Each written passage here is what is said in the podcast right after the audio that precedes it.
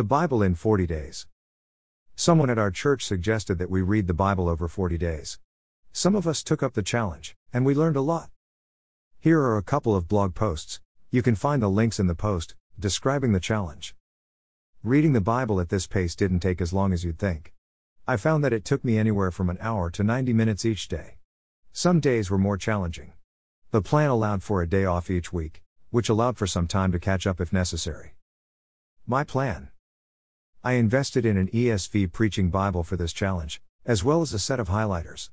I asked Tim Kerr, a friend and pastor, for recommendations on highlighters. He suggested Crayola twistables because they don't bleed through the page. I took his advice and found they worked well. He also suggested a highlighting scheme. Blue, character slash being of God. Green, promises of God. Orange, prayers of Scripture. Yellow, anything else. Red, redemptive. Partway through, I added purple for references to God's kingship or the kingdom of God. Highlighting helped me concentrate, and it will be a valuable tool as I use this Bible in the future. Lessons learned. I usually read the Bible through once a year, and I've also tried reading it over two years. I've enjoyed the pace of both of those plans for different reasons.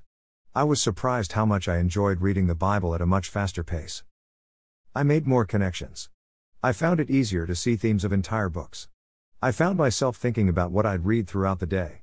As I mentioned, some days were more challenging, but there weren't many days that I didn't wake up looking forward to my time in the Word. Two major themes stood out to me. First, the value of a Psalm 1 life. Psalm 1 describes the blessedness of a man whose delight is in the law of the Lord, and on his law he meditates day and night. Psalm 1 2. Tim Mackie of Bible Project talks about what this looks like reading the Bible repeatedly, each time making new connections and seeing how themes tie together, allowing Scripture to shape all of one's life. I have a long way to go, but during the 40 days I felt like this was happening. Not only was I able to notice how themes tie together, but Scripture filled more of my hours and my mind than before. I experienced some of the blessings of a Psalm 1 life. Second, don't trifle with God. Jim Hamilton suggests that the single unifying theme of Scripture is God's glory and salvation through judgment. I didn't exactly disagree, but I wondered if he overplayed the theme of judgment. I didn't quite get it. I do now. Reading Scripture this quickly, I was struck by a repeated theme don't mess with God. Take Him seriously. Fear Him.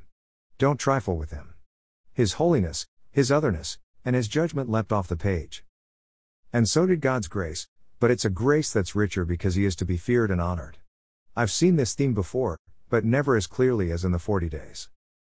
Try it. Reading the Bible at this pace is challenging but doable, and I highly recommend it. A time of self isolation may be the perfect time to do it. I think I'll try it again in the future.